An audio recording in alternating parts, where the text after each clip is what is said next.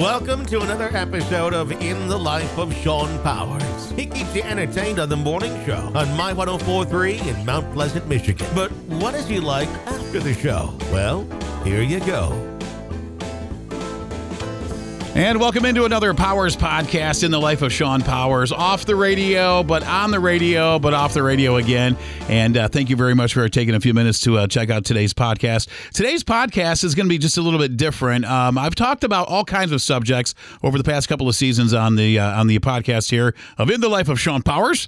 And this goes on in my life, too. I'm thinking about this kind of stuff all the time. Well, here's the deal. I started watching this show. It's on Netflix. It's called Beyond and Back. And I remember back in the 70s and 80s, my Uncle Dick had a VCR, and he was recording these. There was a show called Beyond and Back that was on TV, and it talked about people from all over the world who had these near-death experiences. And within these near-death experiences, their souls left their body. They were able to see everything that was going on, with how they left their body. And then they would always envelop peace and joy, and they'd have this great sense of belonging. And then there would be this light or this tunnel, and they'd see dead people, relatives, and stuff like that. And the show was really intriguing back in the day. But now they have a new one out that's on Netflix called Beyond and Back, and it's the new generation here. I've known several people who have had near-death experiences because I've subscribed to a group probably about a year and a half ago that talks about this kind of stuff all the time. I mean, do you believe that we are here on Earth and we die and that's it? When you die, you're done. Your soul's done. You're done. It's over. It's finished. Because I don't subscribe to that methodology. I don't subscribe to that way of thinking one bit. And there's a lot of my friends that do, and that's how you believe. But I'm telling you, there is a lot more to life than this life right now. This is, to me, this is a dress rehearsal for the next life that's going to come, because I firmly believe that, when we pass on from this world, we're going to go to another world. Or what would be our purpose of living? We wouldn't have a purpose for having this life, would we? If we didn't have another life to, I guess, maybe better ourselves or enlighten ourselves even more. But a lot of people in this world, they believe that we're here on Earth, we die, and that's it. And then your soul's gone. And, now I believe, I'm a firm believer in Jesus Christ. Okay, I'm just going to put that out there right now. However, on top of that, I'm going to say that I'm not dabbling in witchcraft here by going, oh, near-death experiences, God doesn't want you to know until you die. And, but here is the thing, is so many people have experienced this. This is not witchcraft. I firmly do not believe that this is witchcraft. Somebody gets in an auto accident, somebody has an accident, somebody gets sick in the hospital, and eventually we're all going to cross that threshold to where our souls are going to depart from these earthly bodies. These earthly bodies were designed for us to live in during our time on this earth. And that's why they are called earthly bodies. These bodies were designed from the beginning to have a start, to have a shelf life, to have a start, and to have an end to it. And this is my podcast. This is what I believe. This is my stuff here. Crossed Over is the name of another show. And, they're talking about people talking to dead pets and stuff on the other side. And, I don't believe in all that. And like Teresa Caputo, I don't believe in that, Long Island Medium stuff. It's entertainment to me. And I'm not going to be suckered in by, believing what they're telling you here, when they have the shows and they bring them around and they do tours and stuff like that, and you see these people going, well, I'm picking up on this and I'm picking up on this. And again, I'm not calling what she said, what like people like psychics like Teresa Caputo or people who can read the future. I don't really think they are reading your future or reading the afterlife, and they're coming to them. She believes it, and that's fine. And a lot of people believe it. And hey, that's your deal. But my deal is, what happens when we experience death?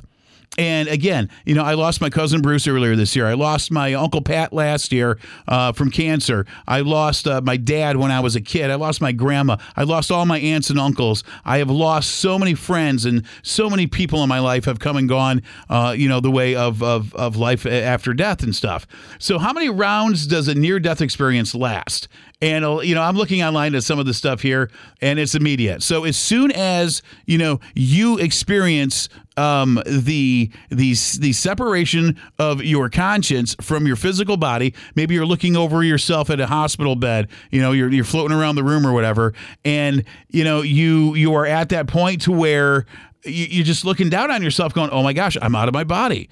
You know, I've never personally had an out-of-body experience, but by listening to so many of these from the Beyond and Back shows online, subscribing to this, you know, near-death experience page that I have been subscribing to for a long time, you know, the thing is, some people do experience this, and you know they go on, and you know I just remember this one guy, Keith, and this was years ago, and Keith was somebody who, as you know, had deep faith, and was.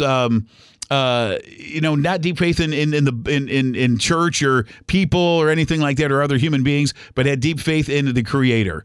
And that's the kind of guy that I was like, I want to follow his example of what he had, you know, what he's been through. So anyways, he had a near-death experience. He was in an auto accident. He went sliding underneath a truck. The truck came over, crushed him, and kept right on driving. Did not even know that he had hit him or anything like that. Crushed his insides, collapsed lungs, and made his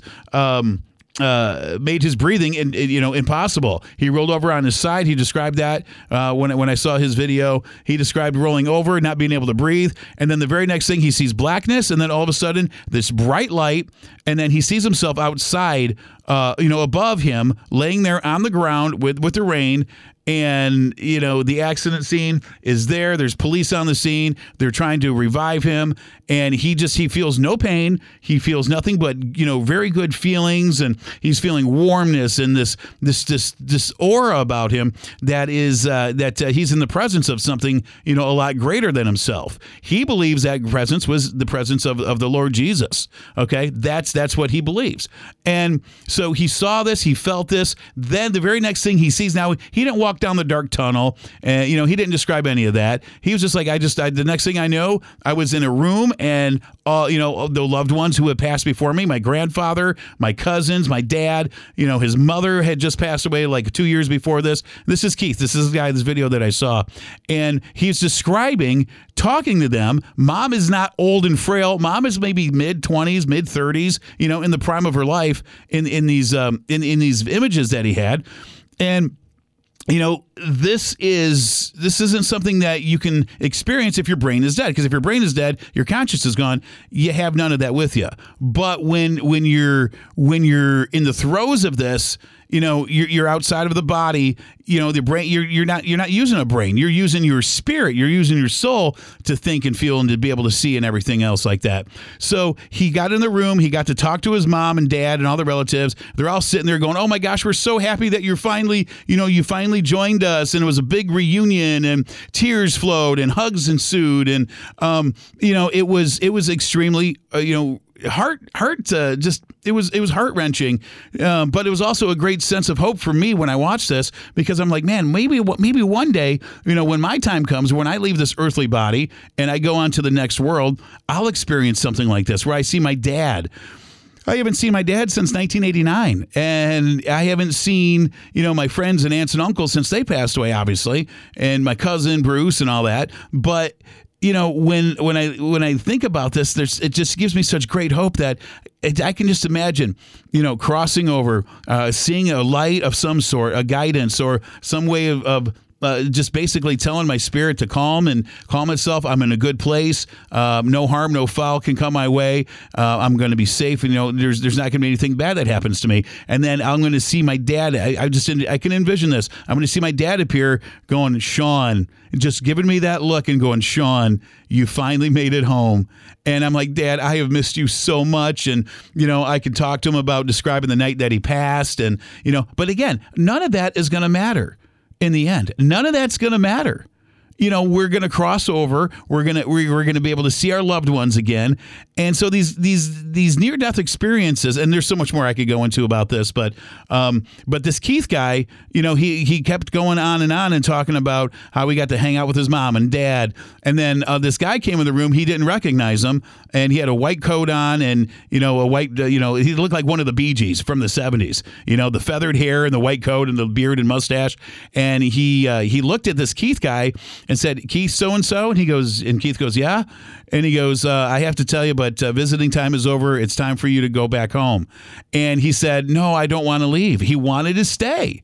You know, this place was so loving and inviting. And, you know, he was back home with all of his relatives. And, you know, it just, this was so, he was so, his heart and his spirit really were just filled with so much joy and peace and happiness. So he talks to this guy over in the corner. They pulls him over, the guy with the beard and the white coat. And he goes, "It's time to go home. You got to go back." He goes, we miscalculated this. This was an accident. It wasn't supposed to happen. But you are going to go home." And he goes, "You'll be coming back, you know, when your time is right. But right now is not the right time." And he says, "Right now, unfortunately, I have to ask you to leave the building. I'm going to have to ask you to leave." So he opens the door. He says goodbye, or, you know, he goes open the door, you know, the guy in the white coat, to usher him out. And he just says, you know, he gives his family big hugs. And he goes, "I'll see you guys soon." They go, "Yeah, it's not your time, Keith." He goes, "But when your time comes, we're going to be together again. We have a lot to celebrate. We'll be sitting right here waiting for you when your time comes." So Keith, you know, walked out that door, all of a sudden saw a big black, you know, just everything went black on him. And the very next thing he remembered was, you know, them, you know, hearing the people on the ground at the ambulance and stuff like that at the accident scene going, "We got a pulse, we got a pulse." And he said he remembers going back into that physical body and feeling nothing but the worst pain in the world. And it took him like 8 months to recover from that car accident. So that near-death experience thing that he had was not near, I wouldn't say. I would say he actually died. He actually got to be, you know, got to leave his body and go experience what life's like on the other side so he could come back and share his story with people. Now, a lot of people are not going to believe what I'm talking about, and that's okay. But can you imagine, even if it isn't, even if it's all fake, you know, even if it's all false, or maybe it's you know, maybe delusions that he had in his head while he, you know, they were trying to work on him and revive him or whatever. But just for 5 seconds, just imagine being able to walk through that threshold. And again, so many people have done this because there's so many stories out there and people go, "Yeah, well, people make up stories just to be on TV or, you know, to get their 5 or 10 minutes of Hollywood fame." I don't believe that a lot of people do that. A lot of people really have these experiences, and this is, they're just explaining to them, you know, what they've experienced. There was an article written not too long ago, and it was on CNN's website talking about near-death experiences, and they're saying it's now tied to brain activity after death. So I read this article the other day, and this made me go, I got to talk about this. So the article says basically surgeons were about, you know, we're about to saw through an 80-year-old chest of a person named Aubrey, and she had a heart attack in December of 2020. I'm sorry, it's a guy. 2020, when he suddenly became conscious. He says, wait a minute here. Before y'all go any further, give me some more anesthesia, you know? Well, it took him a minute to realize he wasn't in the same dimension they were in. So he couldn't hear, so they couldn't hear him anyway. And I guess he then watched his body weave through the rib cage and float above the operating table. And he described his story while the surgical team cracked his chest, removed the heart, and began to repair the damage. He heard somebody say, kidneys. Well, both kidneys shut down at the same time. And he goes, I knew I was gone. And that's when I went to the next level. He says, when I got up there, I was in the presence of God, a powerful presence. And again, most people who have near-death experiences say, you know, even if they don't believe in God, that, you know, there's a higher power. There's something else controlling the universe there. But this Mr. Osteen guy said, this Aubrey Osteen guy who died on the table said, with light shining from behind God, the light was brighter than anything I've experienced here on earth. It wasn't blinding, though. You know, he goes, that's the great part about it. It didn't blind me at all. And then there was the sweetest angel that comforted me and told me to relax. Everything's going to be fine. And then I was going to have to go back. And he says, I knew I was sent back to tell others about my experience. Okay. So what happened to this guy that winter day is what experts call near-death experiences. They say it can occur when doctors bring a person back to life after the heart flatlines or breathing stops, which happens when a person dies for any reason, not just during a heart attack, of course. And millions of people have reported these near-death experiences. Experiences since CPR was invented in 1960. And I guess there's a guy who's a senior author of a new study designed to uncover what he calls hidden consciousness of death by measuring electrical activity in the brain when the heart stops and breathing ceases. Again, this is an article I saw on CNN, so I got to credit them for this material here with this Aubrey Osteen guy. Basically, the guy had a near-death experience. And whether you believe in near-death experiences or not, one day we're going to know. Because we're all going to follow down that mortal coil. We're all going to cross through that line. We're all going to have to experience what death and dying is like before we cross over and before we move on to our next life and our next world and whatever that may be.